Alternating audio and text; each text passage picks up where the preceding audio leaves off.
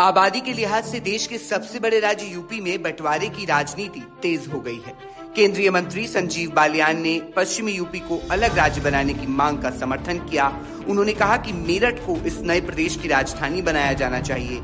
इसके बाद एक कदम बढ़ते हुए अब सुबह सपा प्रमुख ओम प्रकाश राजभर ने यूपी को चार हिस्सों में बांटने की डिमांड कर दी है। ये तो लंबे समय से डिमांड चल रही है। जैसे हम लोग पूर्वांचल की मांग करते हैं।